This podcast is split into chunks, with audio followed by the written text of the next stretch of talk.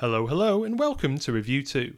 This week we're RevU2ing The Joshua Tree Tour, 1987, not the new one.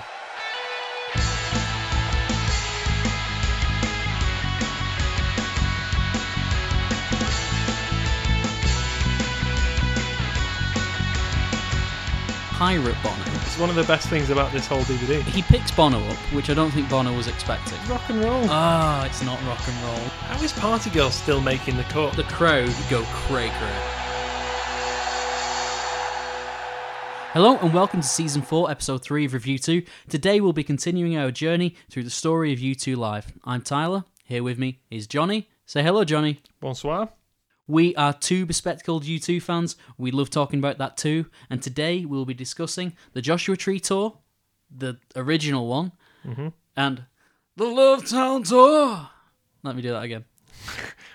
Why? Why would anyone want to hear that again? And and the Lovetown Tour. sounds like Louis Armstrong. It's Bono. Oh, you're doing Howling Wind Yeah, kind of thing. Oh, fair enough. Okay. So all in keeping. So today we're going to be talking primarily about the Joshua Tree Tour, uh, and as our case study this week, we will be using the Live in Paris show, which was released on the Joshua Tree 20th anniversary box set. Yeah, I suddenly feel very, very old. Ten years ago um, was when that whole reissue came out, and that's why I have not. I'm not boycotting, but I've not bought the new one. Um, I have. yeah, well, that's one of the reasons. Another reason why I didn't buy it. It is beautiful though. I, I think they they do Joshua Tree almost better than they do anything else in terms of the re-releases.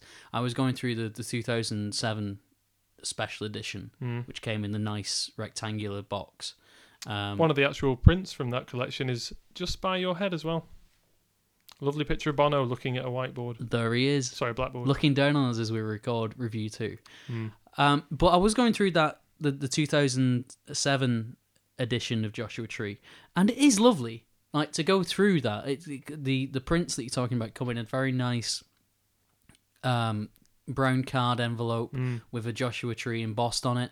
Um, and I, I, I just I genuinely enjoy going to that. I, the same thing can be said for the Unforgettable Fire version. Um, they, it was the only two they that they brought out in that way. Yeah, I think it's the really high quality, but also what you get, and this is the main reason I bought that reissue to begin with. You got a lot of songs which, you know, proper official remastered versions of songs that you might not have heard before, you know. Yeah. So a good amount of B sides, and also our case study for today, live in Paris. Yeah. Um, a gig which has to be, you know, I think it's a no-brainer for a pick as a uh, a show that's representative of the Joshua Tree. Um, it can be found on Spotify. You can find it online. It's a great show. Check it out. It's it's obs- it's obscure, isn't it? The, the this this presentation of uh, of U2. Wait, what's Um, obscure? The the fact that they that they did it in Paris, particularly this this venue, which is the and forgive my French here, the Hippodrome de Vincennes. is that? Am I even Right. close with that? I imagine it's something like Hippodrome de Vincennes, but I might be completely wrong. Apologies to our French listeners in advance. Yeah, GCSE foreign language taking a kick in the yeah. Um, so yeah, I, I'm I was quite happy to go back to this. I have fond memories of, of watching it. It's not a DVD that I watch all the time. No, and we might get into why that is later on. Because I think there's a, a fair few reasons why this isn't maybe something that sticks out so much in the pantheon of U2 DVD presentations. Yeah. And what date did you say it came out? Wait, what? The The show. The, the sh- sorry, the show. What date did the was the show recorded? okay, so the show was recorded on the fourth of July. Eh? Oh yeah. yeah, They didn't play that, strangely enough. um, the fourth of July, nineteen eighty-seven, uh, Paris, France. Yeah. So the Joshua Tree uh, started in April of that year, on April the second, and ran all the way through to December the twentieth, nineteen eighty-seven. It had three legs this tour. Mm, three enormous legs. Yep, and which was North America, Europe, then back to North America. yeah, a bit of a tripod of a tour. Mm, indeed. Um, and it had 111 shows. So I think that's down. I think they keep they do keep going down. They're playing less and less as they as they get through the 80s, which, which is which is all right. Well, as as we're doing stats, we may as well talk about crowd numbers then. I mean, and maybe one of the reasons why they're doing fewer shows is because of the fact that these are on a much more grand scale. Generally, the Joshua Tree is conceived as an arena tour, playing to people of about 15,000, that kind of thing. But there are dates with massive capacity dotted around. So, Wembley Stadium, for example, 72,000 people. Wow. Enormous, obviously, there. Um, so, this is an odd an odd time in the band's live career because they're making that transition. They're sort of straddling two very very different types of venue here. The arena style venue and then stadiums or Yeah, well. I originally thought this show was from a festival, but it isn't. The the Well, we're just talking about the general tour, just for Right, for now, okay. if you know what I mean. So, um, so just in t- in terms of general capacity, sometimes U2 will be playing to about fifteen thousand or thereabouts, and then there's these these other dates which are immense. which would you rather have gone to? I definitely the smaller gigs. Yeah. I would hate to be stood at that. I'm not a Glastonbury festival type of person, really. You surprise me. Um, yeah, despite my love of outdoor clothing, I'm I can't really bother standing. I don't want to be the 70 um 70 second thousandth person stood at the back of a field looking at a secondary screen while somewhere on the horizon. No, I got to admit that that annoys me, but the I have found a solution to that over the years. Stay at home. No, no. What I do is I buy a ticket uh, for a seat, Oh yeah. uh, and I can turn up when I want. I can turn up twenty minutes before the end if I want. And you know what? My, my seat is still there. Well, that's a very dog in the manger kind of approach to to going to a show. No U2 fan would endorse that kind of behaviour. No, but I agree. I don't want to stand at the back. I don't want to not be able to see. I want to be able to see the band do what they so, do. So just to just to refresh any listeners that have stumbled into this debacle, Tyler and me have a long-standing disagreement about whether you should stand or not at a at a gig. And I booked us tickets for the new Joshua Tree tour, which, as a sidebar, we are avoiding spoilers for, and we'll do an ep, you know, a live ep at some point from that. Lost my train of thought now. Anyway, we're going to the new Joshua Tree tour. I booked the tickets, and I got us lovely standing tickets so we can be amongst the tribe as they play things like Streets and Bullet the Blue Sky. And Tyler isn't very happy about this. Tyler, your thoughts? I'm I'm not happy about this to be honest. Um, I I've paid more money for a a lesser view, and I'm, I'm not happy about it. And I'm not happy that I'm going to have to turn up to the the stadium hours and hours before when I, I could be doing anything. Well, as I've said, some platform shoes and a small portable seat like a fisherman would have, problem solved. Right, okay, so let's go back onto uh, the Joshua Tree tour in its original phase. Did you know, Tyler, that this is where Bono um, tour where he gained his famous uh, little chin scar? I did not. Did he fall off stage? no, he's not Edge on uh, the Innocence tour. Um, it was just on on April first, April Fool's Day, appropriately enough. Um, before the opening show in Tempe, Arizona, Bono. One um, day before. Yeah, he fell onto a spotlight, um, and you know one of the ones that he's always faffing about with at this point, and um, Did he not see his- it? No, he shouldn't be messing around with the lighting, then, should he? I suppose.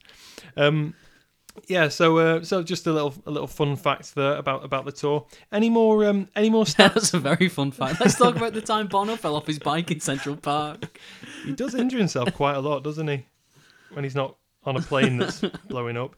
Um, okay, so um, any any more general, you know, kind of uh, tour stats we can talk about? I mean, it's safe to say that U2 are really at the apex of their popularity thus far in our in our U2 journey. They're playing enormous places. They're moving up to the big leagues.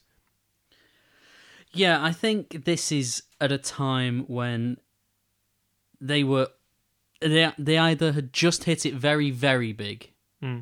or they were just about to.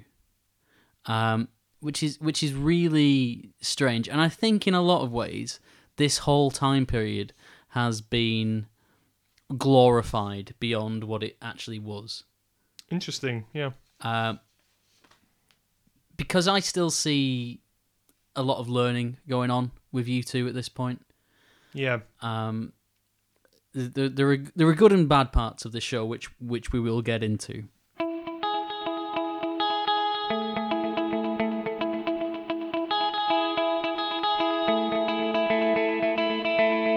I would like to talk about the attire of the band, if that's okay. yeah. We The can, swag that you call it? We can move straight onto the swag. Yeah, if you like. Um, I've got a lot to say about the swag here. yeah, and well, a picture paints a thousand words. Yeah, go on. So, we've not seen Bono since the Unforgettable Fire tour. Well, we have. We've seen him in the Conspiracy of Hope tour, but he he generally looked quite smart. Maybe didn't look like a, a rock star, but he uh, maybe a, a, rock star vampire. Yeah, That is what the vibe I'm getting from Bono. that's Bono. what I said last episode. You're Is it- stealing my description, Well, maybe it's had time to sink in. but I agree.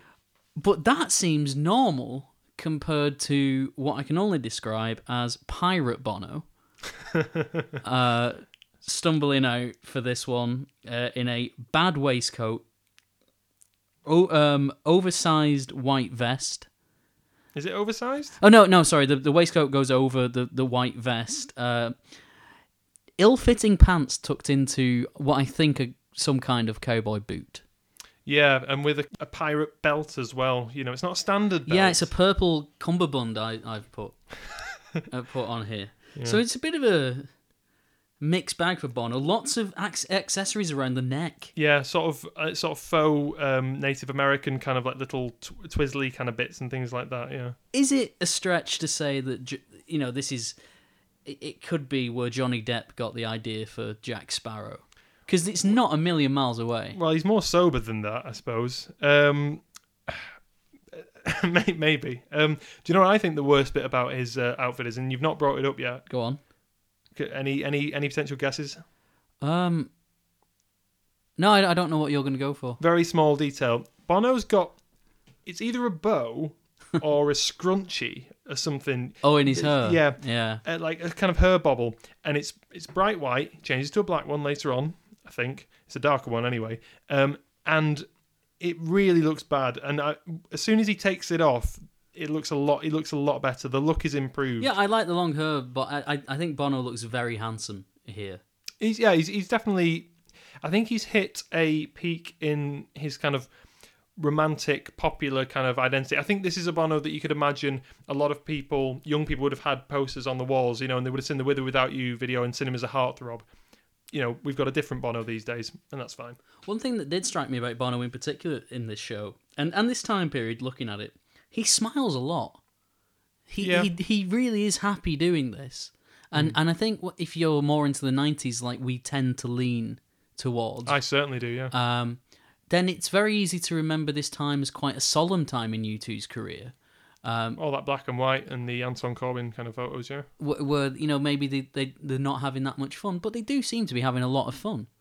Yeah, yeah, no, I would agree. There's there's still a lot of a lot of energy and happiness there. So that that And took me by surprise. also still still sort of slight traces of youth as well. I think there Yeah. has been a, a change of stance. They still here. are young though. Oh yeah, no, I, they are. 26 years old and he's the biggest rock star on the on, on the planet. I'm 26 now and I'm drinking tea in a in a makeshift studio in Manchester.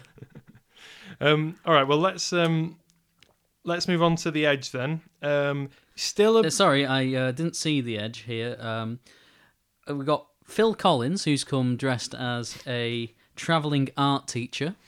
well, I got I got kids TV slash sort of you know teacher Kids TV, presenter. no one's going to let him on kids TV looking like that.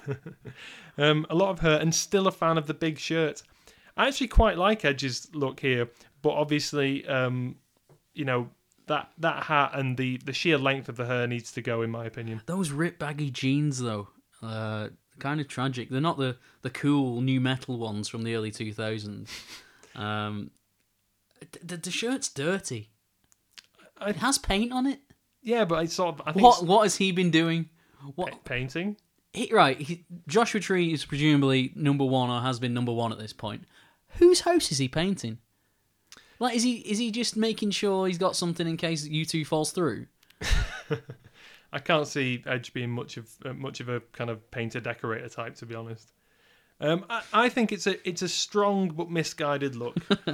um, Adam Clayton, No, no, Oh, no, no, no, we're no, staying on no, Edge, we're staying on edge uh, because I think it's safe to say now that the Edge has put a hat on. yeah, I guess it's a No. watershed moment, isn't it? Really? No, I've worn hats. You've worn hats, Hmm. and normally it's not a big deal if you see somebody in a hat.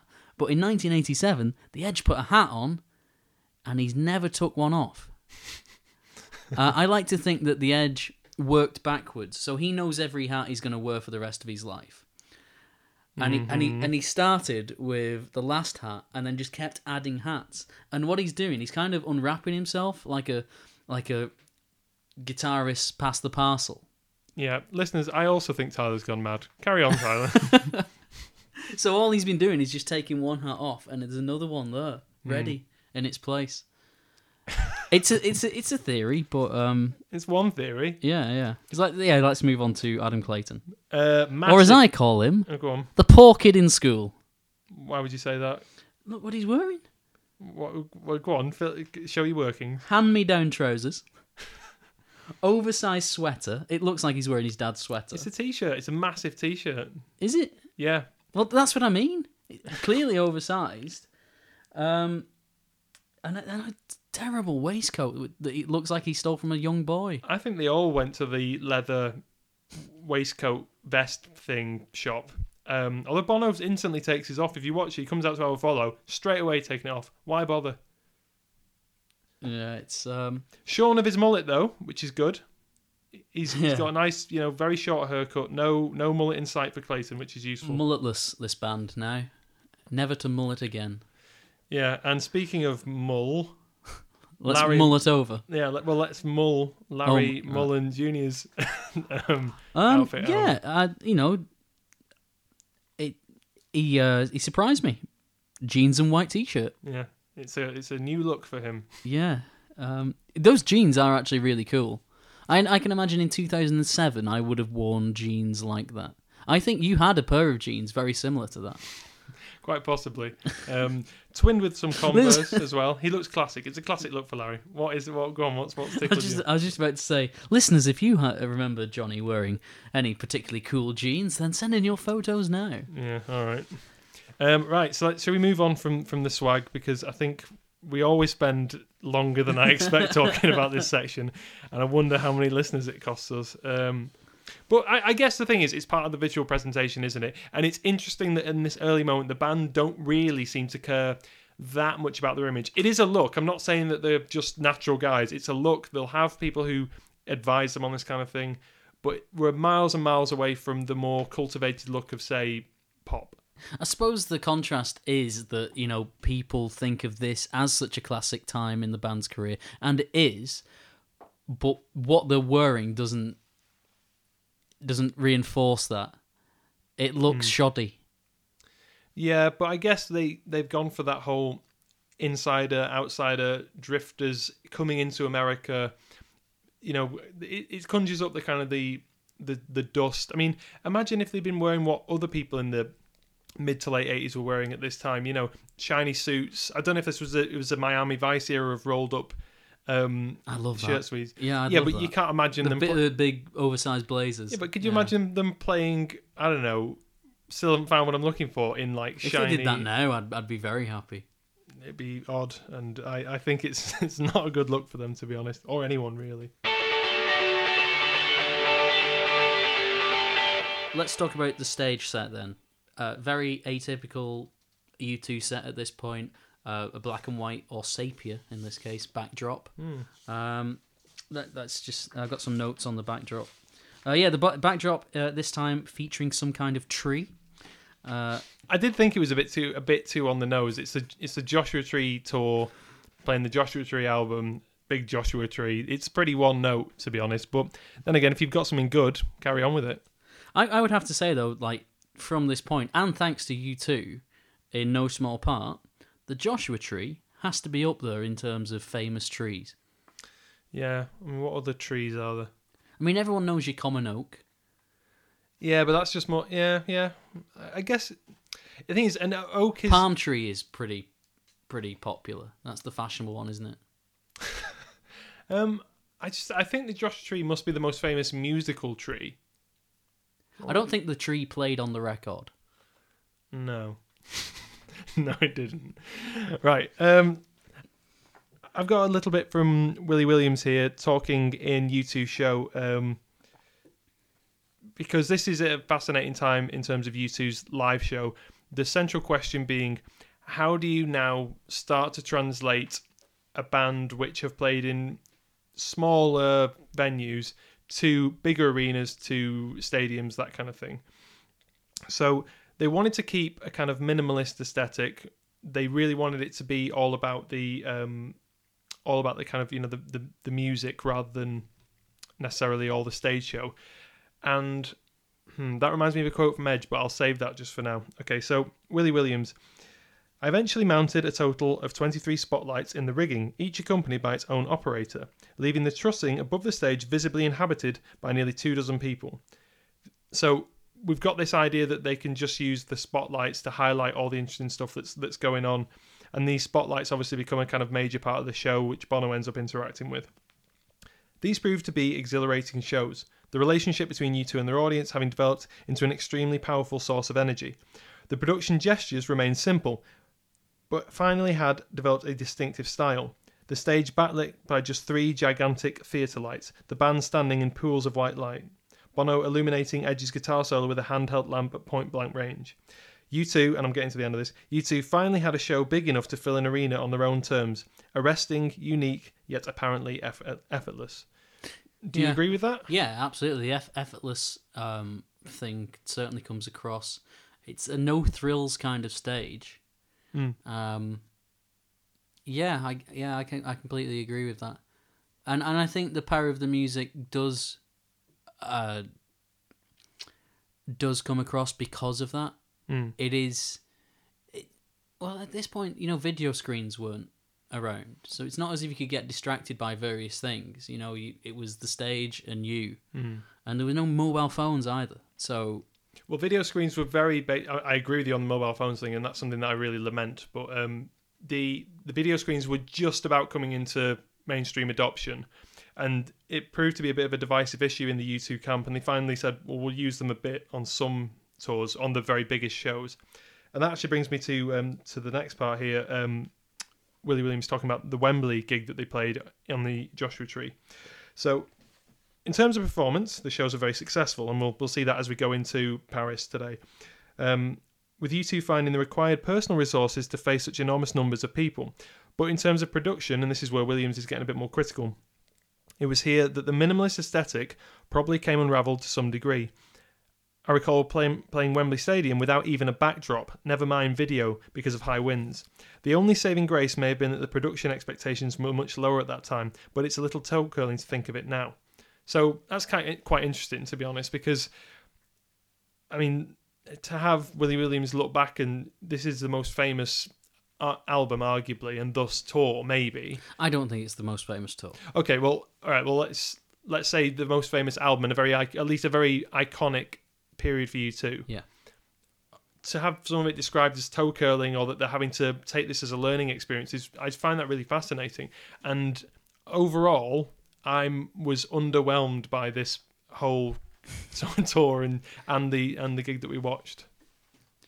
Well, maybe that'll change when we listen to the new uh, Madison Square Garden gig that came out with the 30th anniversary thing. I mean, I've not listened to that yet, Mm. so um, maybe you know, maybe it'll change when when we listen to that. Maybe that's a, a better show. I, I don't know. Although I guess we'd have to judge that off audio, presumably. Yes, yeah. So I mean, just in terms of the stage set and everything like that, we do have the positives that the band are not having to negotiate around Trabants and lemons and things like that, or having to you know make sure they don't fall off stages or anything like that. But it does mean that when you have that huge, you know, seventy odd thousand people, it sometimes doesn't actually translate that well. Well, what I really liked about this um, is that in a lot of ways, the way this is produced, and I don't know who the director was for this video. Um, I did, I did look, but I, just I, I can't find that information. I, I actually wasn't that interested. I never even thought let's look this up because I just thought there were no real fascinating decisions taken. It's not like Red Rocks where there were loads of really interesting things going on. But much like Red Rocks, you did get the sense that this was about U2 and the audience. Mm. There was uh, the audience wasn't lit, but the audience was shown, Yeah, and I, I liked that it was U2 in a different environment. It wasn't Red Rocks, and Red Rocks provides a very unique feel to it. But I liked this presentation, even if sometimes the the gig, you know, took a bad turn. mm. It was all about the interaction with the audience and experiencing something together.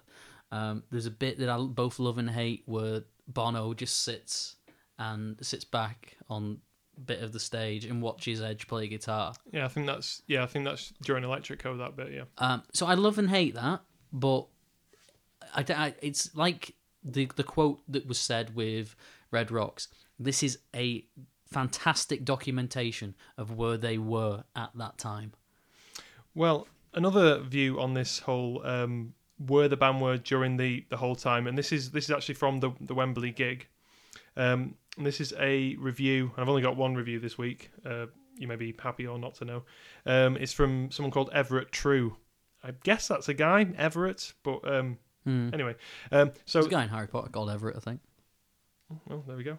Um, 13th of June, Wembley Stadium. And this review begins the most success. Sorry, no, this review kind of sums up the most successfully ordinary band in the universe. And and uh, Everett goes on to say, when during one of Bono's drawn-out diatribes in Bad, the entire auditorium hangs on every word. One can't help but shudder at the naked mass emotion. So, what Everett has a problem with in terms of the crowd here is that there's kind of a sense that the individual is kind of losing all identity in this. And it says the audience becomes one heaving, pulsating amoeba. And again, I'm I'm kind of baffled by the fact that these kind of comments were being made even even in 1987. I'll stop being baffled as we approach the modern era, but they're still kind of getting criticism, or that even this early on, they're getting criticism for the fact that these critics don't seem to be able to handle the fact of how powerful these songs are. So a song like Bad or a song like Pride or Streets, where you get that huge mass experience, and it doesn't seem like people are just distracted and checking their phones or thinking, oh, maybe I'll go and get a beer from the stand or something. It seems like everyone's unified. Critics seem to hate that and can only really respond with saying, oh, you're just becoming a, a mass of people. In the 80s, though, synth was very popular. And I think uh, with a lot of 80s songs, it, they would put a synth track in that would be very happy, you know, and it would it would create this happy sound. And what I don't think U2 do is they don't create the happy sound; they create create an emotion through the music. Yeah. So you're not being force fed happiness. You're being forced to feel whatever you feel, but magnify it. Mm. And I think that comes across in a few early shows, and they later go on to master that. So the songs are pretty simplistic, but they're never leading the audience. It's all about the presentation. And if Bono doesn't put his heart and soul into every line, that's when the show starts to, to dip, as we found out with uh, Unforgettable Fire. Would you uh, would you agree with that? Yeah, I think it's hmm, I I I think that there's a roller coaster of emotions that if you're on board with the U2 gig, you're going to feel. I mean, it's not that you just like, oh, this is the next yeah happy synthy or hooky kind of song. It's- you've got to really get invested in something like Bad or The Unforgettable Fire or MLK or Octo. I mean, think about all these kind of the gravitas of all these songs which they've got to pick from now when they're arriving at this I mean, this is pretty much, you know, where they get to the. It's almost like they're playing a greatest hits before they've even got to a greatest hits, you know, kind of tour. Yeah. So they're going through a lot of. Uh, the audience is being asked to go through a lot of these big, grave emotions. And I don't want to just be. Um, You see, I don't think they are being asked to go through them. I think that if they should feel so inclined that they can go through them and they can go through them it's like group therapy in a way. Mhm. But they don't have to join in. You're not being you're not being forced to to, listen to a happy song. Then U2 are never saying, "Oh, this is a happy song," or "This is a hmm. sad song," "This is a thoughtful song." The song is allowed to be whatever it is to each individual audience member, and that's what cr- creates this contrast of emotions in a lot of U2 songs. And sometimes you can think, because I've been at U2 gigs when they started playing songs, and it's like, yeah, I love this song, but then it's actually really quite a sad downbeat song. Mm. But I love hearing the song, and therefore I love the emotion that it makes me feel. Yeah, I think there's definitely. I mean, we said all the way through this kind of um, RevU2 journey or whatever we're going to call it. Um, there's a lot of that ambiguity built in to all the songs. So, Yeah. so yeah, you can react in a different way. You can you could get upset at a song like October, or have a spiritual, you know, kind of emotion to it, or you know, whatever, or feel a sort of sort of bittersweet quality. Um, yeah, I'm just I'm just wondering if this is a point where we get to a very earnest form of U2 as well, and maybe why this era in general, this up to Rattle and Hum is probably probably my least favorite era of U2 live. Really, Yeah, I really like the DVD. I really like the presentation. Mm. I like the production. But in terms of a uh, gig or a show, whatever it may be, Mhm. I yeah, it, uh, there's something I don't I don't I don't feel I particularly enjoy watching that. yeah. Well, maybe we should head on to the actual. Should we go to the actual the show itself and the and the set list? Uh, yeah, absolutely. Um, but before we dis- discuss what is in the set list, let's discuss what isn't in the set list. Mm. Number one, and many of you sitting at home uh, or the bus, wherever you are, um, will will be thinking, ah, it's the Joshua Tree tour. U2 are obviously going to start with where the streets have no name. That's the conclusion I would come to, Mm. but they don't. They this is a European gig, and the, in the European gigs, it was too light often times, so they wouldn't play it. They would play Beatles covers instead. Yeah, well, this is yeah, this is a kind of a, a theory which um, it, it is a kind of fan theory. I think. I mean, well, that's the only. I've not got confirmation from the band, but it does seem that that is the reason. Um, because because where the streets have no name doesn't work unless it's dark. I, I'm not having that. I'd love to see streets in, in the daytime. Yeah, I just, yeah, I, it seems like an odd reason to be honest.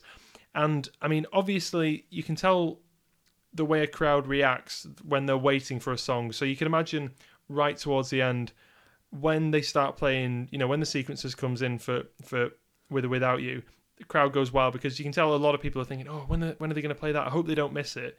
I would be gutted if I went to this gig and didn't get Streets because you think, "Oh, I will follow." That's an interesting one to begin with. Maybe Streets will be the encore. And then by the time you get into Party Girl, you're thinking, why are you playing Party Girl and you're not playing with the Streets of No Name? And then, boom, done. And, you know, Larry's already walking off after 40. Yeah, it's it's re- really really strange, and I thought maybe they hadn't figured out how to play it live. It's just they didn't like playing it in the light. this vampire theory is uh, backing up. Um, okay, so we've we've talked about what hasn't opened. Uh, I will follow. and let me run through the set list for you. This is where I put my feet up. So uh, here on the fourth of July in Paris, they start with "I Will Follow." Then I trip through your wires. I still haven't found what I'm looking for. MLK, The Unforgettable Fire, Sunday Bloody Sunday, Exit slash Gloria, In God's Country, Electric Co, Bad October, New Year's Day, Pride, Bullet the Blue Sky, Running to Stand Still, With or Without You, Party Girl, and 40. Yeah. Um, and the three cover songs that are excluded, um, presumably for rights reasons or because they were just boring or terribly performed, are Stand By Me, Come On Everybody, and which were both played before I Will Follow. So again, we're not get, it really annoys me when we don't get a um, in proper them coming on. To, one of my favourite things of U2 Live is watching how they open the show. Yeah. Okay. Think of the openings Mofo, Zoo TV, um, City Blinding Lights, and then to think that they just sidled on stage and said and, and did Stand by Me and Come on Everybody. Well, I'm annoyed by that because the first thing I put when I was watching the, the DVD was no pomp, no circumstance, just start playing rock and roll. And I thought that's what happened, but obviously not. and uh, and the last one was Help, which was played between Electric Co and Bad. I mean, I guess this does sort of um, leaven the whole performance a little bit. I said this is an earnest set list. There's not much fun here, to be honest. Um, apart from maybe Trip for Your Wires, that's kind of fun, which was which was the second song in. So maybe that was just there to g everyone up a bit, but no streets, but come on everybody. How about you come on U2 and play the song you meant to play? I don't understand that at all. I, d- I don't understand that. No. McGuinness must have been going out of his mind. Uh, just sign his big pile of money. Um, so that sounds very negative about McGuinness. Um, right, so um, trip for your wires. Meh. Not a fan. Um, I just I, I didn't care about seeing it. Maybe if it had been played later. Well, my notes for that song are lovely harmonics work by Edge, and if that's the most interesting thing I can say about it, Bono looks so happy in this song, like really pleased with himself. It's like you're playing "I Trip Through Your Wires." It's you know, it's not. I don't think it's in anyone's top ten. He's I- got no reason looking so happy to play this song. it's got a cool bass line though. Well, every U2 song has. Hmm, not true. Um, so, still haven't found I'm looking for a song which always sends to me to sleep live. Um, but it is nice to see it performed. I mean, this is the thing you've got to remember about this, I suppose. This was the first outing on this tour for a lot of these songs. Imagine being it being your first time to see Still Haven't Found. I I want to try and give everything a first shake and not just say, Mm. oh, I've listened to this a million times, aren't I bored? Well, if this was the first time I was seeing it live, I would be disappointed because Bono does this really annoying thing through, I think, mostly the first verse, but other parts in the song and other parts in the set actually, where he doesn't open his mouth properly. It's just- and it's like a Muppet singing it. yeah. It's Sound a bit Kermity. it's really annoying. Yeah. Um. I'm I'm whinging a lot about this, aren't I? Well, as I said, this is probably one of my least favorite um live eras. It's just sing it, Bono.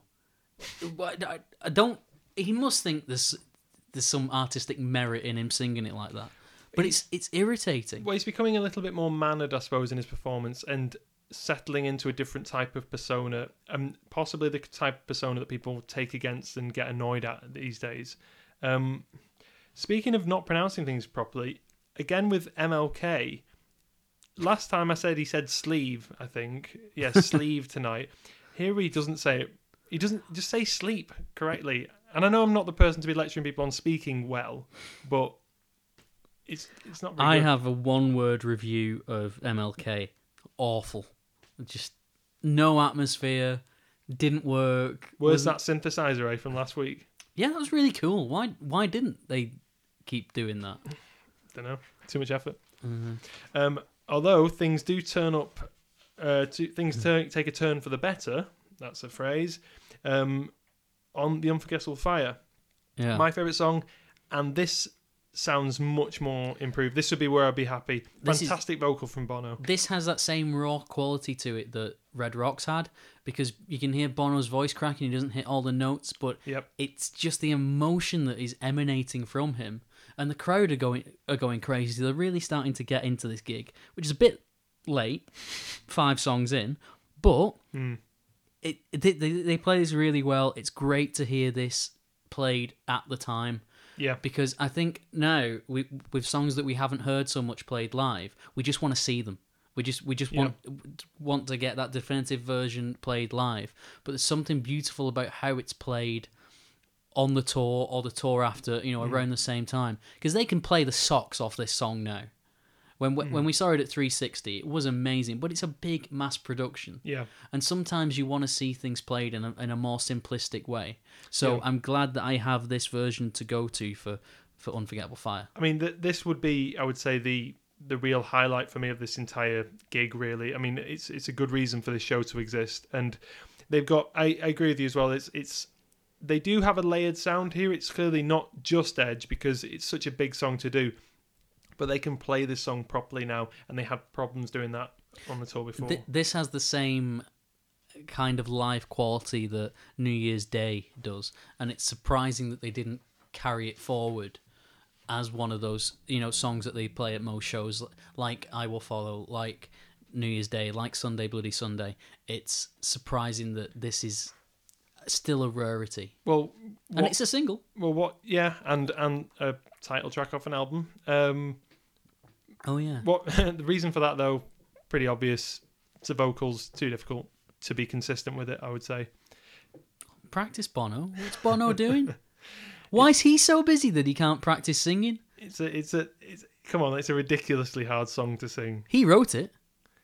Yeah, but just because you can do it once in the studio really, really well doesn't mean you want to bring it out on tour. Especially because I don't think it's a fan favorite either. Oh, all right, okay, I'll Get rephrase that. It's well, it's my literal favorite song, and I'm a fan. So yeah, I know I'm talking rubbish there, but what I'm saying is, it's not something that your average. Just we had a good name for for this of people who just turn up to U2 gigs, and they're not. There's nothing wrong with it. They're just not that asked about it. What was the name we gave them? Big nose women at concerts. No, Uh, every time. Um, no, there was a there was a, like an aardvark. there was a there was a term I can't remember. Anyway, you you run of the mill, you know, people who, who think, oh, you two are playing good. I'll get to see with or without you, Sunday Bloody Sunday, Beautiful day. Beautiful Day. Vertigo, blah blah blah. Um, so speaking of Sunday Bloody Sunday, um, You oh, take it or leave it, U2 fans. yeah, I wish I could remember the term. Anyway, um, Sunday Bloody Sunday, uh, Edge is playing a Stratocaster. I prefer him playing this on a Telecaster. That's my note for that one. Were you one of the cool kids in school?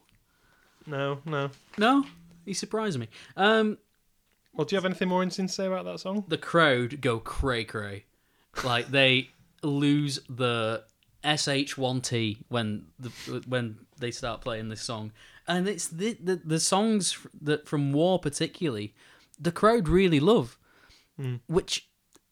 Like this is a question for you, the the RevU2 Anoraks. Why don't you like War? Why don't you listen to the War episode? I don't get it. They, You're talking about our own podcast. Our now. own podcast, yeah. Like they don't listen to it. That's one of the worst listened to shows, and I, I don't understand. It's a- please, please send me a message on Twitter or Facebook. If you're a rebel type guy, email me. Just tell me what you have against war because I really don't understand it. I, I don't think it's a good idea to invite scrutiny or criticism of our early work. no, if it's our fault, then that's fine. Hmm. But if it's because people generally don't gravitate towards war, then that's something I can't understand. If we didn't cover it well, then I can I can take that. Hmm. But I I just for me it's one of the most d- definitive U2 albums. I suppose it's odd that that episode is less listened to than October, but meh, whatever. Yeah. I'm easy. We, we have opinion pieces that are more well received than that that episode. Um, I mean, I'm just I'm sort of going track by track here. Um, yeah, um Exit. yeah, uh and I want to bring a one- well, a, a one of our old features back in just for this. Um Yeah, go. Feel free. so just excuse me. David David Oh, the sweetest thing. That's not David Bowie. David Bowie does the other one, doesn't he?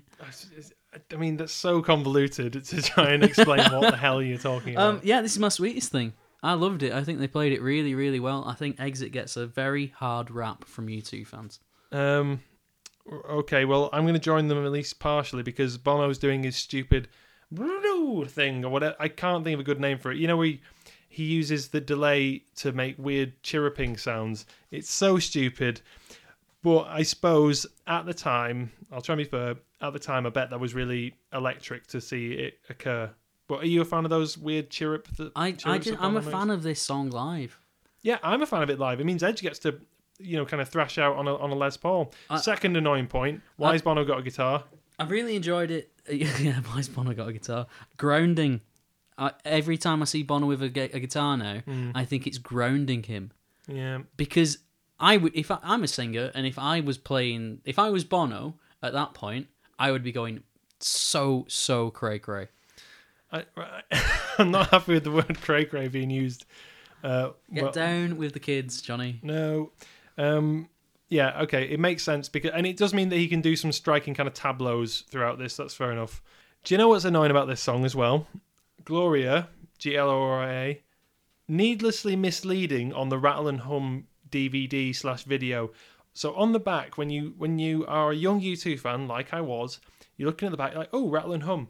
I wonder what songs are going to play. Oh, that's expected. Oh, that one's expected. What Gloria, the first song from October, one of my favourite live songs that they do. Hooray! And then you get this. Annoying, needlessly misleading. Still annoyed. Yeah. Still annoyed. Um, yeah, I, that that's the that's the that's my sweetest thing. Um, for this for this show, I, I I'm really looking forward to seeing that live. Uh, the- Oh, yeah. I- because when they announced, I think we discussed this when they announced the new Joshua Tree tour. Mm. We were like, well, yeah, the first half's going to be good, and then I wasn't like that. and I, then there's I'm the more interested in seeing the second the half. well, there's a second part of the album, and I was like, well, how is how is that gonna come across in a live setting with a lot of fans? You know, a, a, is everybody gonna know that? So I was, I was skeptical, but I really want to see these songs live now. I think Exit will be a real, a real kind of yeah showstopper. Hopefully that that, uh, that kind of bit. And if, I personally am looking forward more to the second half of the album than the first. The first is, to be honest, the bits that I'm least bothered about because I've seen them a million times. Mm. Um, you know, I really want In God's Country. I really want Mothers, Mothers of the Disappeared. You know, it's going to be great. Any highlights from the rest of the set? Um, Unforgettable Fire is probably my sweetest thing. Um, if we're going to do that, We're, we're not going to do it every episode, but I was just like, wow, this is great. Yeah. Um, next real highlight is the next song, Electric Co. Edge is, dare I say it, being quite messy with his guitar playing here, but he's having to walk across a large distance. What are you, what are you smug about? Because I'm I'm not having a go at Adam. No, no, I'm just laughing at this song. Yeah, well, it's got a few interesting bits. Um, Oh boy, has it! Bono made me literally laugh out loud um, when he winks at the camera. Yep, I got that Bono uh, wink at the cam uh, when Edge is soloing. It's Yeah. it's so laughable. You can tell that that Bono persona isn't fully built yet. Yeah. It's still some humanity in there. Well, I think the, the, the Not not that the Bono persona is in, inhumane in any. Mm, I was just going to say, I think this um, song sort of cuts through the slick production of the whole thing. And before I said that, I bashed my own microphone stand, so that's that's telling. Um, but there is a kind of real professionalism to this to this whole Joshua Tree era, which which gets slightly undercut when the next thing happens. Yeah. And it's amazing. It's one of the best things about this whole DVD. Uh, yeah, and let's. I mean, this guy could be listening, so let's not let's not be you know disrespectful. He's a big guy. Bono invites a large man on on stage. I, I'm guessing he's seven foot plus. He's not, If you look at Bono, he's not seven foot. if you look Bo- look at Bono compared to him, Bono becomes like a a child. It's it's quite scary. But this big, sweaty man, What's he? What's he he's wearing? He's Who- wearing. Um, thing. The best thing I think about it is he's he's wearing. Um, what's the name for dungarees. N- Not dungarees. Are the things that keep. We're back into swag now. We're doing a fan. Um, the guy who um, he wears the things that keep your trousers up. That old fashioned people used to wear before we had belts. Suspenders. Yeah, let's call them that. Yeah, I'll remember it later on. breeches. Like breeches. No. What are breeches? They're like from the. I had to Google what plus fours were the other day. Do you know what plus fours are? No, do tell. They're, they're like the, the you know the old fashioned golf shorts that the, that get tucked into the Mm. the sock. Okay, so why are they called plus fours? Not a clue. Such it's such dissatisfying radio. Because if you if you um you know if you plussed four inches, you could call them trousers. Mm. Braces. I've just remembered Braces. braces. Right. So brace yourselves, listeners. Um, so this guy's big and he's been in the crowd all night, so he's he, he looks a little moist, doesn't he? Yeah. And he picks Bono up, which I don't think Bono was expecting. No, no. I'm really happy that he does it as well. But Bono goes ahead of it anyway and swings his, his feet up Yeah. so the guy can carry him. But then Bono pretty quickly insists on being put down. I think the opposite. Really? Yeah. See, I think because if you notice, he holds him up, and I think the guy's just picked him up on impulse. But then Bono puts his head down to the guy into his ear, and he could very well be saying, I love you. bit odd, but yeah, he could be saying hello or whatever, or hope you're enjoying the show. J'adore Yeah, I, French. yeah, but this is Bono speaking, so anyway, he's. But I think what he says is, just hold me up until until the end of this bit, basically, because then Bono starts doing starts quoting the Doors and doing the whole Jim Morrison break on through to the other side bit, and then puts him down, and then they sort of high five semi awkwardly, but it's still pretty good. Yeah, and then he just walks around, leaves him, and the, the guy gets off the stage. Yeah. But if you pause the DVD or just slow it down a little bit, you'll see that when Bono and this guy disconnect, Mm. Bono's waistcoat is like sodden, like where Hmm. this guy is impressed on him. And it's one of the most disgusting things I've ever seen in a U2 show. Well, I mean, there's not many events which are kind of like that in a in a No. U2 gig. I, just talking about it now makes me feel a little bit sick. Eh, it's fine. Something, there's something about somebody else's sweat being on my clothes. It's rock and roll. Ah, it's not rock and roll. No one's dream. No, no fourteen-year-old kid's playing a guitar in his bedroom, hoping that he gets some other guy's sweat on him. I mean, maybe some actually, but Well, look, connecting with the fans is an important thing, and I think that shows a real earthy, you know, kind of connection. So good. um, well, yeah, fair enough. Um, I've got to be honest. The rest of the show is a bit of a snooze fest. yeah, October didn't come across well. Oh, really? I I, I actually thought this was better than. Um, oh, our old friend the White Towel, Bono's prop, turns up. Yeah, So I guess that's his prop for this week, unless we're counting the French guy. Um, he's got too many props. I couldn't afford this action figure. well, this this week this All the bits tour's of cloth and stuff. Well, this tour's edition, his prop is well either that weird bobble that I said he had in his hair, again with the towel, or the French dude holding him up. Um, but a good vocal performance, and I think that transition from that into New Year's Day works really, really well. Um, but I thought he sung it pretty well, to be honest. New Year's Day, Bono is a rock god. He is so on point. Right until he sits down at the end of the stage watching his own band play. And I won't say what word I wrote down in my notes. Mm. Um, but it rhymes with banker that I just. I, there's something I really don't like about it. He's just Did that a break. affect you he? in any way? No, no. I, I, I just, I, I found the whole thing pretty endearing, to be honest. And I like the fact that um, That's that's cringeworthy. I've not found Bono that cringeworthy through this period yet. oh well, you just wait. I know, but that just makes me squirm. But to clarify on New Year's Day, um, I think this is the most consistently well played U2 song up to this point. Hmm. It's it's a banger. It's great.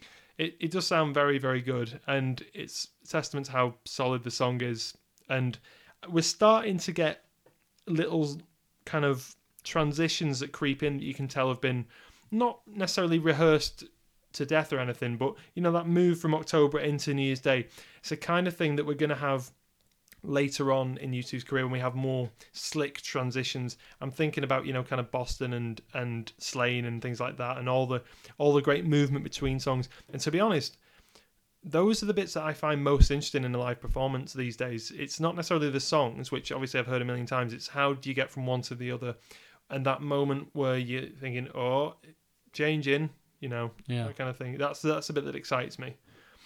Um, Bullet the Blue Sky, underwhelming, pretty pretty much for me. I mean, it's Agreed. It's yeah. weird, e- even though it's obviously so fresh. I'm just not that enthused by it.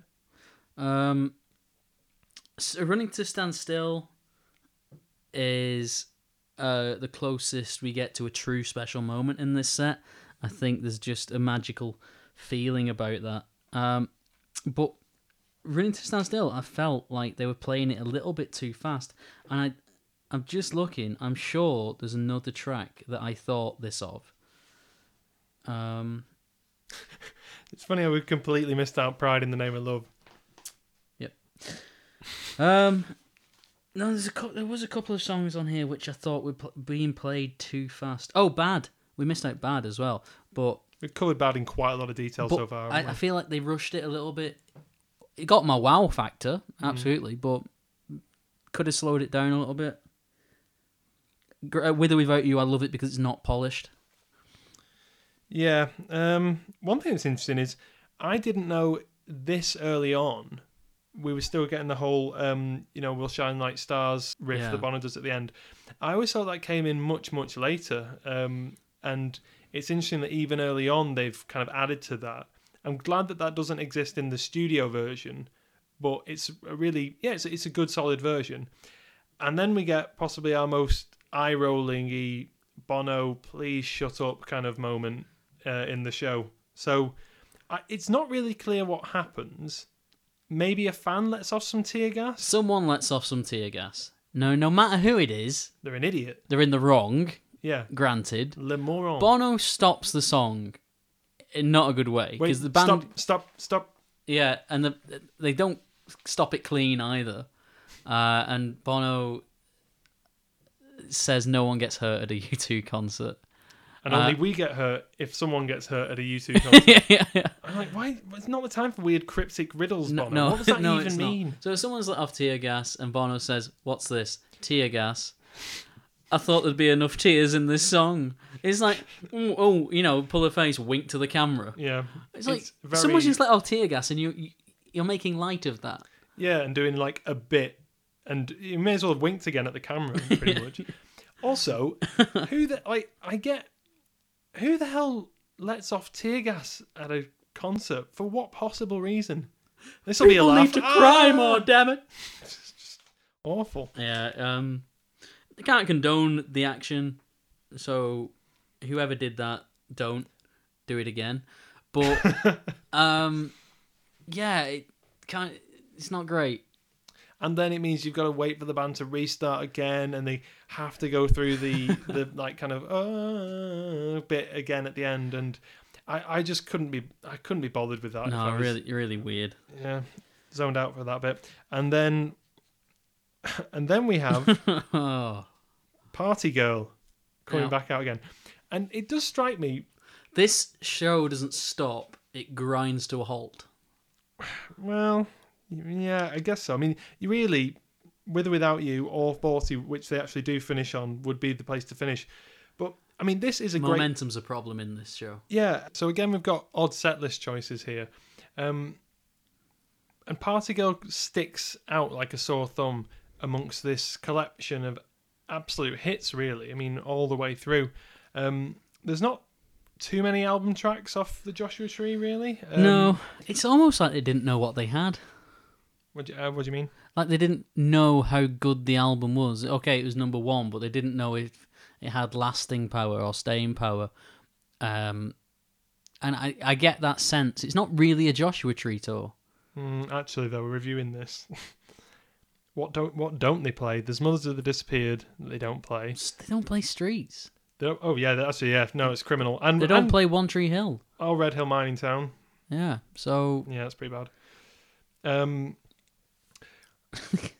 but I think this is this is a really strong selection of songs for an average crowd, and obviously this is going to have a huge impact. The crowd do go wild, and this ties into the stage as well. So I've got a question, a quote here from Edge, and then a, and then a question, right? Okay, so Edge says, "With U2, it's the music that makes the atmosphere. There's no laser show, no special effects, right? So." That's Edge talking about the Joshua Tree tour and how it's all about the band, all about the music. The stage reflects that. And obviously, they've got all these really, you know, knock it out of the park, strong hits. So even without Streets, you've still got With or Without You, still got Still on Fire What I'm Looking For. And he's saying there's no laser show and no special effects. Now, A, what do you think that Edge would have made after he just said that quote of the 360 tour? yeah. And is that tour the result of having a lack of songs? Tyler, your thoughts? Um, specifically the 360 tour. Yeah, yeah. that's- that, that that that stage was um I mean, Bono's literally wearing a suit made of lasers. that stage could have done so much more. Imagine if you'd have given it to a, a David Guetta, or you know, or, or one of the uh, Daft Punk. Imagine Daft Punk using that stage. Well, to be fair, they'd just be stood in the middle, wouldn't they? Yeah, but I think they could get a lot more out of it. I, I think U2 didn't really know what to do with that song. Um, in in terms of this show, I don't think it's a particularly good show. Again, I like to be able to watch it, uh, and I find it very interesting the way it's shot. I would say this is the last time uh, on an official video release anyway, where we get to see U2 play an, an unchoreographed gig. Mm. Uh, this is the last time we'll get to see a raw U2 play a- any type of show. After this, it, the, the production values skyrocket. Yeah, and there's a moment actually in this where Edge and Clayton walk together and kind of stand together at the front of the stage, and even something as simple as that, I'm thinking, wow, that's co- quite choreographed. You know, maybe they actually had a mark for that. You know, they actually wanted to hit. I, I Um, don't think so at this point. probably I not, think but it's, but it sticks out. You know what I mean? Yeah, I think this is just a genuine performance of them doing what they want to do and when they want to do it. With, as I said, an absolute bucket of of hits. This Yeah. is U2 really in the zenith, and I guess people, the fans, would have loved this. They seem to have reacted really well, but overall, this show for me is pretty dull, to be honest. Yeah. And it's not the things that I want out of a U2 gig. Well, uh, it's time for that question then. Um, gig or show? That famous question. Yeah, this is. Hmm. No, it's a gig. It's a gig. It's It's a definitely gig. I mean, if you're playing "Come On Everybody" right at the start, it's yeah, a, it's, it's, a gig, definitely isn't a it? gig. But we're not going to end there. We uh, are going to cover the, in relatively shorter terms, the Point Depot gig, uh, which is now famous for being the site of Bono saying we need to go away and dream it all up again, recorded on December the 31st, 1989. Uh, it was on the Lovetown tour. I do have some stats on the Lovetown tour. I think the Lovetown tour really is the Joshua Tree tour done well. Um, in it started on the 21st of September 1989, ended on January the 10th, 1990. It had two legs and 47 shows. So a much shorter, more compact tour. Not really a tour, if I'm honest, because it doesn't tour much.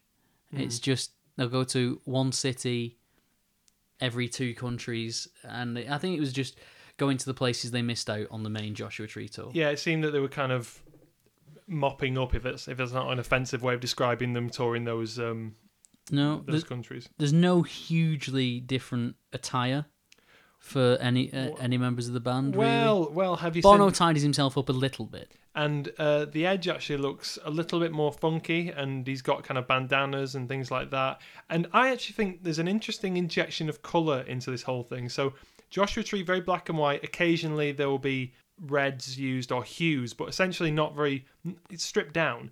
No, Whereas yeah. here, what I think this is, I'm always interested in in the the things that break any straightforward narrative of there being an absolute point of rupture between them dreaming it all up again and coming back with Achtung Baby. And I think this is a little bit of a precursor to, to Achtung Baby. There was apparently much more of Edge experimenting with his guitar on stage, doing a lot more soloing. And they got um, a guy called Rene Castro to do this stage painting. So the, the famous kind of painting that's, well, famous ish. Um, it's graffiti esque, isn't it? yeah, and apparently when the different lights were put onto that, it would show up the different symbols: the snake, the guitar, the hawk moon, that Yeah. kind of thing, the dollar sign, the Amnesty International symbol. So, I mean, it, it's not exactly bouncing trabants and video screens. No, but it's- this is this is them playing around with the live form, Yeah, exactly. and I think we can both agree they haven't mastered a U2 live performance yet. There's you know, there's no, there's going to be mastered. there's always going to be you know light and shade, good with the bad, but it's they there are some elements of brilliance, but a lot of oh I wouldn't have done that, which I think is what they said at the time. ooh, I wouldn't have done oh, that. I wouldn't have done that. Yeah, I'm just looking through my U2 show book at the all the light and color that's that's used here. Um, BB King, of course, uh, on this tour with them. Yeah, BB King looking great. Um, Edge indeed wearing a bandana and looking uh, just a little bit cooler, to be honest. Yeah, Um, um, I mean, were these shows or gigs? I'd still say they were gigs, to be honest. it's getting towards a show now for me. Um, but I'm going to run through the track list just so uh, anyone that hasn't heard this or is unfamiliar. This is so th- compare this to the track list we've just reviewed for the Joshua Tree tour. Okay. Um, and remember, it's New Year's Eve, so Auld Lang Syne, where the streets are, into where the streets have no name, then that's important. So starting with streets, really. I- Wait, where's Come On Everybody? well, if you let me read it out, I can I can tell you. I don't, oh, it's a joke, isn't it? Oh yeah. Well, Um, got Frosty in here now. So, Auld Lang Syne into the Word Streets of No Name. I will follow. Still haven't found what I'm looking for. MLK, One Tree Hill, Gloria, God Part 2, Desire, All Along the Watchtower, All I Want Is You, Bad, Van Diemen's Land, The Star Spangled Banner into Bullet the Blue Sky, Running to Stand Still into Dirty Old Town, New Year's Day, which features a snippet of the times they are a changing at the beginning of the track. Pride in the Name of Love, Party Girl, Angel of Harlem, When Love Comes to Town, Love Rescue Me, and 40. How is Party Girl still making the cut? Yes. Ridiculous. Well, you know, it's the um it was with them at the beginning, I suppose. Well, so are a lot of other good songs which are which are not there anymore. When was the last time they played that? Vertigo. I think they brought it out on Innocence, but only like as a one-off or something like that. Yeah. I don't know. I don't like talking about things I'm not completely sure about, to be honest. I should, Um, why did I start this podcast then? But you know, th- So, what do you think about the set list overall? I then? think it shows growth. There's a lot more songs being presented. Um, I think it's a tighter show. I think I would I would have liked to have seen this over the Joshua Tree tour. yeah, given that set list, definitely, especially with God Part Two in there. And this is a landmark gig as well, Hmm. uh, because because of the now famous quote from Bono about them going away and reinventing themselves. Um, I mean, is it it worth it- me reading that out in its entirety? well, if you want, yeah, Okay, more more or less. Okay, I was explaining to people the other night, but I might have got it a bit wrong. This is just the end of something for U2, and that's what we're playing the, and that's what we're playing these concerts. Hmm. have you read this before, Jonny? I think I, I was expecting him to say that's why. I mean, did he did he stutter like this on stage? I mean, this, Are we still this, in the quote? This went down terribly. No, end quotations. Right, open quotations. And that's what we're playing these concerts, and we're throwing a party for ourselves and you. It's no big deal. It's just we have to go away and dream it all up again. Yeah. Doesn't have the same impact when you say it. No, but- I know, but I just um, thought people might want to hear it. No, that is an interesting statement and now a historical statement in the career of U2. Hmm. But what if uh, what if Achtung Baby hadn't have been Achtung Baby? What does that mean? then mean? that's a, that's the end of the career. Oh, you mean if it just finished? Yeah. And not come back with like a rubbish album? Yeah, and Rattle and Hum 2. I don't know if this first ten years is enough for us to be sat here years later discussing U2. No, I, no, I wouldn't be doing. I mean, but to be fair, we're getting into butterfly effect territory here. Yeah, we we are absolutely. But uh, to to answer your question or the implicit question there, I would not be doing a podcast about you two if U2 finish now. I would definitely like them. Um, I respect them in the way that I probably respect a lot of other musicians, and I would probably be really, really into Unforgettable Fire, you know, and say, "Oh, I wish they'd done more stuff like that before they became all rootsy and a bit Americanery and not very good." Hmm. Um, but podcast, no, definitely not. No. Um, but I think this last show of the 80s, even though they did, I think, five or six other shows to finish the tour into the 90s, this is, for me, the culmination of everything they've learnt from the shows in, in, in the 80s. And, you, you know, you start to see these songs continually being used over and over, like I Will Follow, New Year's Day, continually carried forward because the, mm. they've become so important in a U2 set. Yeah, you get a sense by this point people might actually be severely disappointed if certain songs don't make the cut, and that to me has always been a, a blessing and a curse. It's a blessing because it means that you've always got a good contingent of fans coming and, and new people turning up, but it makes it dull for the more hardcore fans because you know pride begins and you think, all right, we get through this, then maybe we'll get an, a, a deeper. Well, you on." know, w- we feel like that. It- apparently, the rest of the U2 world doesn't feel like that. that's fair enough. We're in a club of two, right there. I'm sure there's I'm sure there's more than just Uh, two. and we are on a podcast where people have commended our criticisms of U2, and people still don't agree with us about Bride. Fair enough. Whatever. Doesn't matter. Yeah, it's just our opinion. We're entitled to it. um, Anyone who has brought that up, by the way, has been very nice about it. Not not Yeah, they have. Yeah, not, not nasty. I like the feedback. I always get a bit scared before like replying to people. Um, yeah, I think it's a good show. I think it's a really, really good show.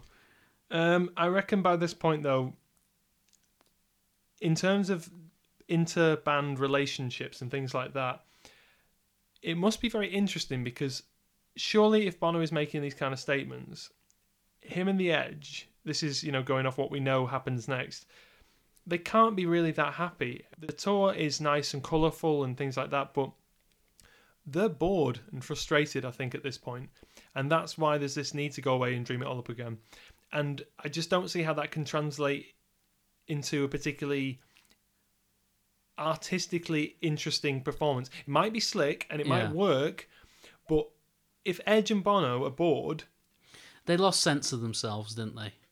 At this point, well, the thing is, I think the problem is that Larry and Adam were pretty much fine with the way things were, were, were going. I mean, I don't obviously I don't know that for sure, but from what I could tell, that that was the way the div- divisions went. Larry saying, "Why do we need to dream this all up again? Everything's reasonable." Um, but I, I just can't imagine that was a particularly fun tour. And also, apparently, Bono's voice was really, really bad through a lot of it because he was ill and he'd used it too much. yeah. So, Um, so there we we have the eighties. Uh, and do you wish to use your magic ticket? no, not for either of these shows. Thank Not you very much. for Joshua Tree tour. Nope. Not for the Love tour.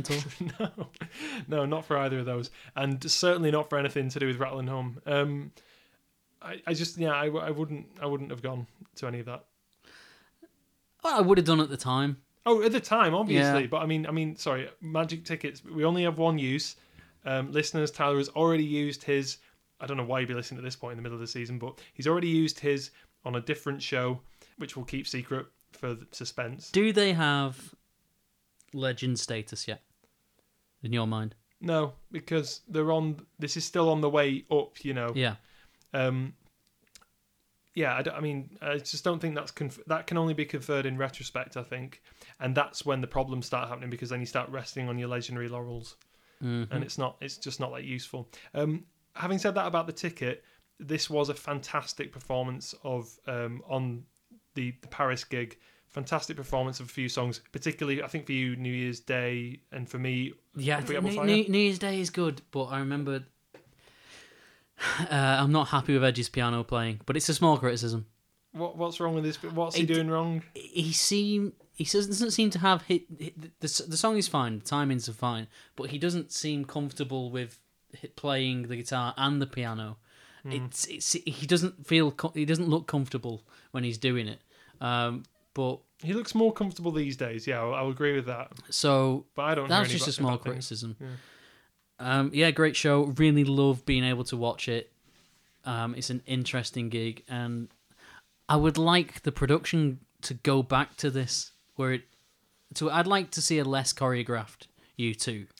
Well, that brings me on to questions about the tour that we are going to see quite soon.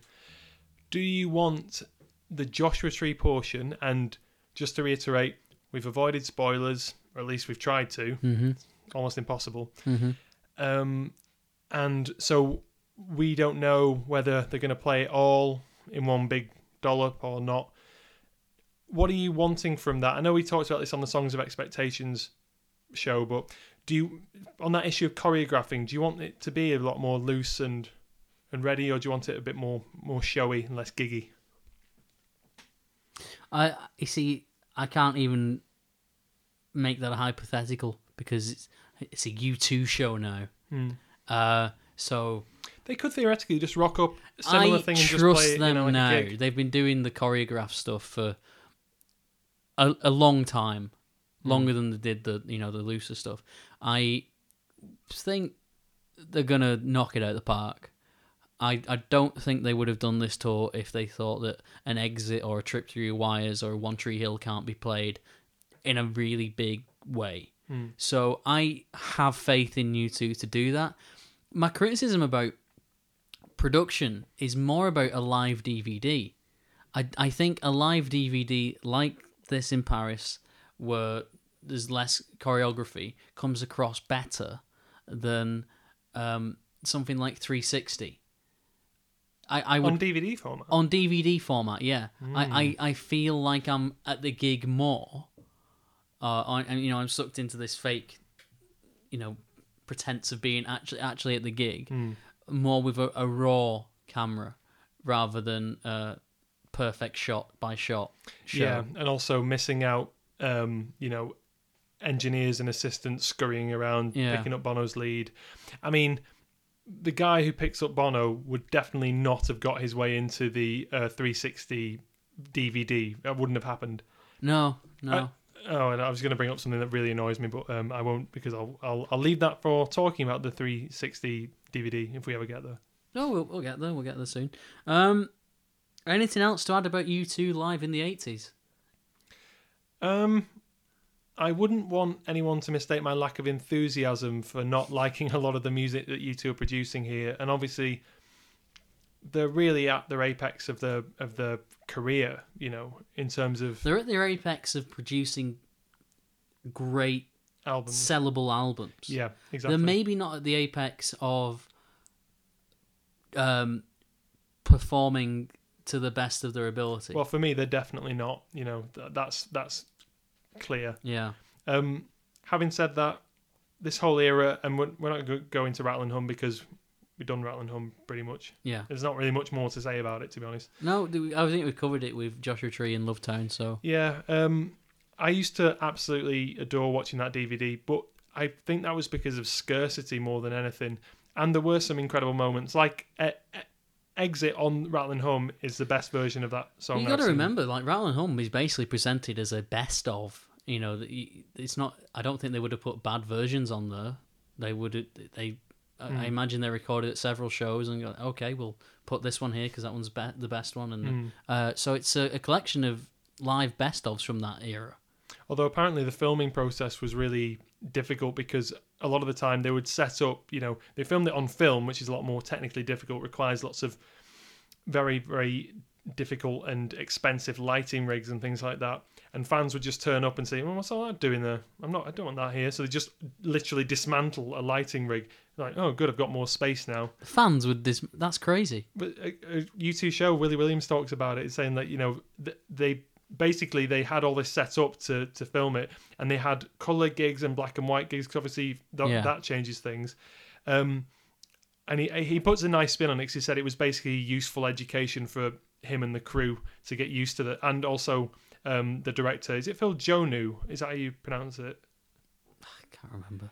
Well, anyway, um, it was I an know- I education know- for I know all you mean, involved. yeah. Um, so interesting era, but let's get on to Achtung Baby. Let's actually let's turn it up a notch. Let's get the Trabants out and let's let's do something interesting and artistic here.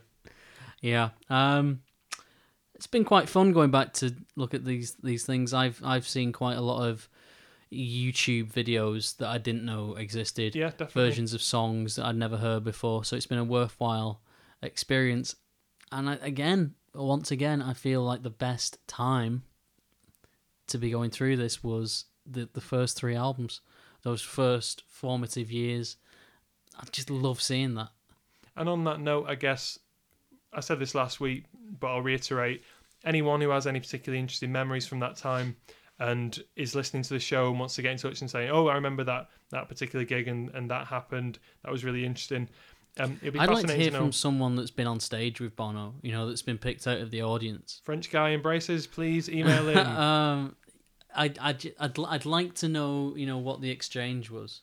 Because I know whenever I've met celebrities, my, my Sorry, wait, wait, wait. Whenever you've met celebrities, do your Yeah. celebrity list then. Anthony Hopkins, Right. Okay. Go on. Rob Brydon. I, meeting celebrities. You weren't at a cocktail party. No, no, but I've, I've met them and said hello. Okay. And to they've gone. Limited success. who are you? Jim Um, Jefferies, Go away. Okay. Yeah. Fair enough. um, the the lovely fellas from from Mew. yeah. Fair enough. Uh, I, th- I think that's it. I think I think that's my list of uh, of celebrities.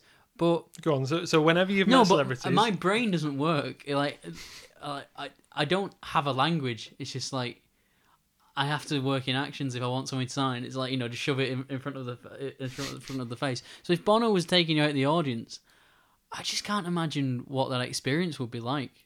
Yeah, I think it would be pretty unreal. And I guess the difference for him is that he's he's just so used to interacting with fans. He must know that It means nothing to him. no, it to it means something, but just that it's it, he must have an understanding of the effect that he can have on people. You know, I mean, he's been living in this existence for well, thirty years or Oh, more now. Bono. I've, I'm I'm not playing the world's tiniest violin here, but you, you know, like I think he I think he probably understands that. No. Um, and yeah, I think I I've always thought, as as Adam Buxton has said about meeting celebrities, just play out in your head what's the best scenario. You know, I can go up to the edge and say, "Uh, guitars, and you, you mean a lot to me. Great, and then uh, he'll think, oh, what a what a strange guy, and then great, I've annoyed uh, a hero, my hero, basically. So there we go. That was our review of the Joshua Tree Tour 1987 and Lovetown Tour, the end of the 80s for us. That's all we have time for this week. Uh, please come back and join us next week. We'll be RevU2ing Zoo TV Tour and dipping our toes into the lovely waters that are the 90s. Hooray! So, from myself, Tyler, and from Jonny, thank you very much for listening. Say thank you, Jonny. What? I'm not saying thank you. Goodbye. And good riddance to the 80s. Thank you very much for listening, and we'll see you next week.